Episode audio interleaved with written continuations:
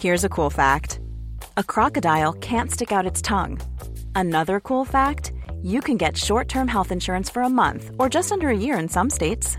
United Healthcare short term insurance plans are designed for people who are between jobs, coming off their parents' plan, or turning a side hustle into a full time gig.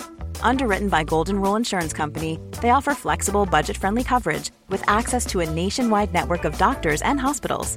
Get more cool facts about United Healthcare short term plans at uh1.com. Ryan Reynolds here from Mint Mobile. With the price of just about everything going up during inflation, we thought we'd bring our prices down. So to help us, we brought in a reverse auctioneer, which is apparently a thing. Mint Mobile unlimited premium wireless. Ready to get 30, 30, bit to get 30, bit to get 20, 20, 20, bit to get 20, 20, bit to get 15, 15, 15, 15 just 15 bucks a month. So, Give it a try at mintmobile.com slash switch. $45 upfront for three months plus taxes and fees. Promo rate for new customers for limited time. Unlimited more than 40 gigabytes per month. Slows. Full terms at mintmobile.com. FM 104's Select Irish with Louise Ty. Select Irish on F104, and I'm joined by Dan Cosgrove. Hello, how are you? Hi, I'm doing well. Thank you very much for popping into us. So, you're going to be part of the Scene and Heard festival that's on in Smock Alley between the 9th and the 12th of February. Tell me about your show, Four Seconds to Midnight. So I think this the festival is actually running until the end of February. It starts Okay. this Thursday, but there's like hundred shows on. Oh, and wow. It's just one of those. It's kind of like a fringe festival type thing. Very cool. Um, all of it is new work. That's Mm-hmm. the sort of one principle that you need in order to get something in. I think. Um, my show is on yeah the 11th and 12th at Mm-hmm. 8 p.m. and yeah it's uh, just a collection of songs that are written over the past year. Uh, I think yeah people will hear from the song at the end that you know there's a bit of humor in them, but I try and also make you know put a bit of soul into it as well. So Mm-hmm. Very yeah. cool.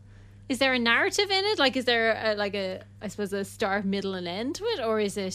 Like, My friends were kind of asking me this, like, what is it about? And you know, they're just songs that I've written over the past like year about, you know, just like expressing things that I've been feeling. So like the narrative, if anything, that the songs tell is just sort of what I've been going through and putting a light spin on it. You know, but So how do you kind of go from doing that where you're putting songs together to to I suppose release thoughts that you're having or that you're thinking about to having it on a stage and performing it in front of an audience?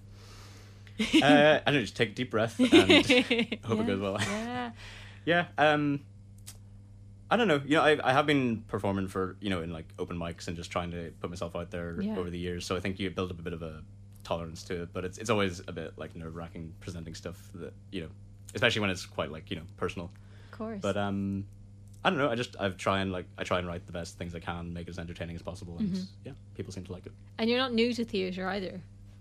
Not exactly. Um, I feel I just I kind of wish I'd got involved in it earlier, but Mm-hmm. when I was in like third year in college, I sort of fell in love with it. There was um this society uh, called Players in college, and yeah, I just spent. I, I ended up like you know my grades definitely suffered because I was just spending so much time doing that, but I just absolutely love it. See, I think that's I think that's the thing, you know, kind of once you find, as they say, you know, find what you love and you won't work a day and all this. But there is an element to that which is true as well, because if you enjoy it so much, you're not going to mind putting the work in or putting the time yeah. into it. I feel like I couldn't stop writing music now if I wanted to. Like it just sort of um is something I need to do. So whether I'm getting paid for it or not, I don't really care. Yeah, and I suppose you know music has always been in your life as well. We chatted to you a couple of years ago about Minim as well. Hmm.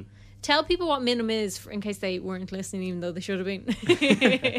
oh, I wouldn't blame them um, for not listening to me. But um, yeah, Minim is a um, music streaming platform. Uh, it's mostly Irish music at the minute, actually, which I really like about it. And Yeah. the basic idea is that it, uh, the way that we distribute payments is, in our opinion, much fairer to, especially Yeah. to smaller artists. So if you're a subscriber to Minim, it, it is basically a way to stream music and be kind of rest assured that you're supporting the artist that you're listening to in a lot in a much fairer way. Like I've had artists come up to me in person and be like, "I've made more." in one month on Minim than my entire like ten years in Spotify or something, you know. And it's just it's because of how the royalties get split up and stuff like that. Which is really unfair, really, isn't it? Um. Yes, like Spotify is kind of just a different thing. It's like a solution that the labels basically adopted in order to, to solve the piracy problem, the you know the, the sort of crisis or whatever in Fair, the two thousands. yeah. Um, so Spotify's kind of just owned and basically directed by like those major labels. So Mm-hmm. it's just it's for the big acts basically. That it it's kind of logical that that's where most of the money would kind of get funneled to, but it, Mm-hmm. it's just unfair for people that are getting, you know, you might get like a thousand streams or something, which that's actually a lot of people. Like if you know they were like buying your CDs or something like that, but Yeah. just because of the nature of streaming, not a lot of money is going towards It it. doesn't. Uh, yeah, it doesn't amount to much. Yeah, so our the the idea is that it's just we're you know to put on the business hat like serving that sector of Yeah. you know the rest of the ninety nine percent of artists who have amazing music. Like I've listened to or try and listen to everything on Minim when I can, um, but there's too much stuff now. But uh, yeah, there's so much great art out there, and most people aren't making enough. So yeah, This is the thing, and I have spoken to people about, I suppose, these streaming platforms, and they use it, like especially like your one is brilliant because obviously they're getting paid well, but from other ones.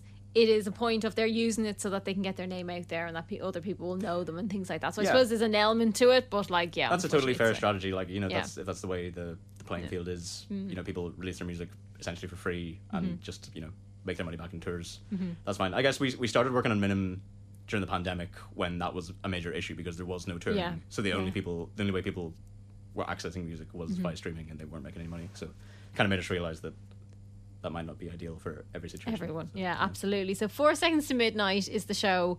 What's going to happen to us? Obviously, it has a, a run in Smock Alley. Mm-hmm. Then, what would you like to do with it? Well, the good thing about Scene and Heard is they ask people, you know, it's for work in progress shows. So Yeah. they ask people to give feedback at the end if they Oh, can, wow, which, cool. if you're coming, I would love to hear your thoughts. Excellent. Good or bad. But, um, yeah, you know, if people seem, if, if I get, feel like the show went well and people enjoyed it, um, gosh, I'd, you know, I'd love to kind of tour it around a bit more in Mm. Ireland. Like, that would be a big kind of step for me because it's not something that I've ever done before. Yeah. But, uh, yeah, I'm not, I'm not sure actually. I've just been thinking about this show for the past like while, so. Yeah, because you probably get immersed in it and you're probably living in it for so long Exactly, that when yeah. it's suddenly upon you, it's like, okay, now what? What? yeah, when, it, when it's finishing, I'm just gonna be like, okay, what am I doing now? now, now what? Yeah. um, yeah. No, I'd love to kind of keep going with it. With you know, I'm proud of what I like wrote, so I'd like Mm-hmm. to put them out there. I think that's actually amazing that they, they well, good and bad, I suppose, that they allow people to have an opinion on it.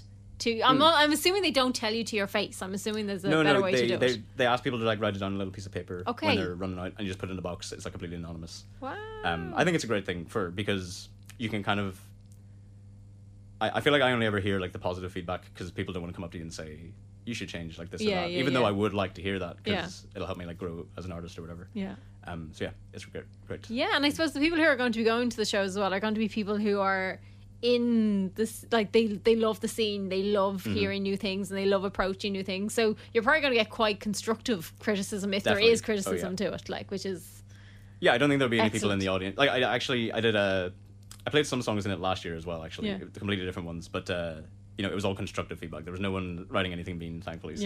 yeah, which is amazing. So the song is with you. So tell us about this. Like, does it take long to write a song like this? It's kind of funny actually. That one I literally wrote in like the space of 24 hours. I I was coming. You'll you'll hear in the song. It's uh it's just about feeling content. Being it's actually written about a friend. Mm-hmm. Um, it's just about that feeling of like ah, it's just nice being here with this Mm-hmm. person. And yeah, it was just written after you know I think it was Halloween weekend. There were you know so many like town was really bustling, and I was just Yeah. kind of walking back from their house, looking at just all this like you know all the drunk people in the streets and being like you know normally I'd feel like I kind of want to get yeah I don't, I don't know Go out or I, whatever, want to go like- out or if I'm not going out or something yeah. like that I want to get involved but I was just like ah you know I'm just happy just having hung out with my friend or something so I just on my walk home I just wrote the song down on my notes on my iPhone and then I put music to it the next morning but that's an exception because normally it can take like a couple of months to really Yeah. get a song right I suppose when you want to like make sure it's it's right and it sounds like how you want it to, it can do. But that's that must be nice feeling too when it happens just so naturally. Yeah. Um. I, yeah, I think sometimes the ones that feel like the most natural just come out like that. But then, Mm-hmm. yeah, it's. I feel like you. I wouldn't necessarily have been able to write that if I hadn't spent so much time writing other songs before it. You know. Yeah, absolutely. That that um, education that you've kind of almost taught yourself is, is coming in. Exactly. in, Yeah. Like, building up. skill and yeah, yeah, absolutely. So Yeah. how can people keep up to date what you're up to? Uh, I've been trying to get better at posting on Instagram Mm-hmm. and stuff. So my handle is at wizard underscore of underscore Cosg, wizard of Cosg. Uh, but I think if you search up Dan Cosgrove, it'll come up as well. Excellent. Um, that's the main way. Brilliant. And also you're in the Smock Alley Theatre from the on the 11th and the 12th with 4 seconds to midnight. Dan Cosgrove, thank you very much for popping in. Thanks so much for having me, Louise. And now you're going to play with you on F104. Moving through the crowds where I'd feel longing usually. This time, not wishing I had somewhere else to be. Some bloody dude, a deep blue me. A pub, a club, a fancy dress party.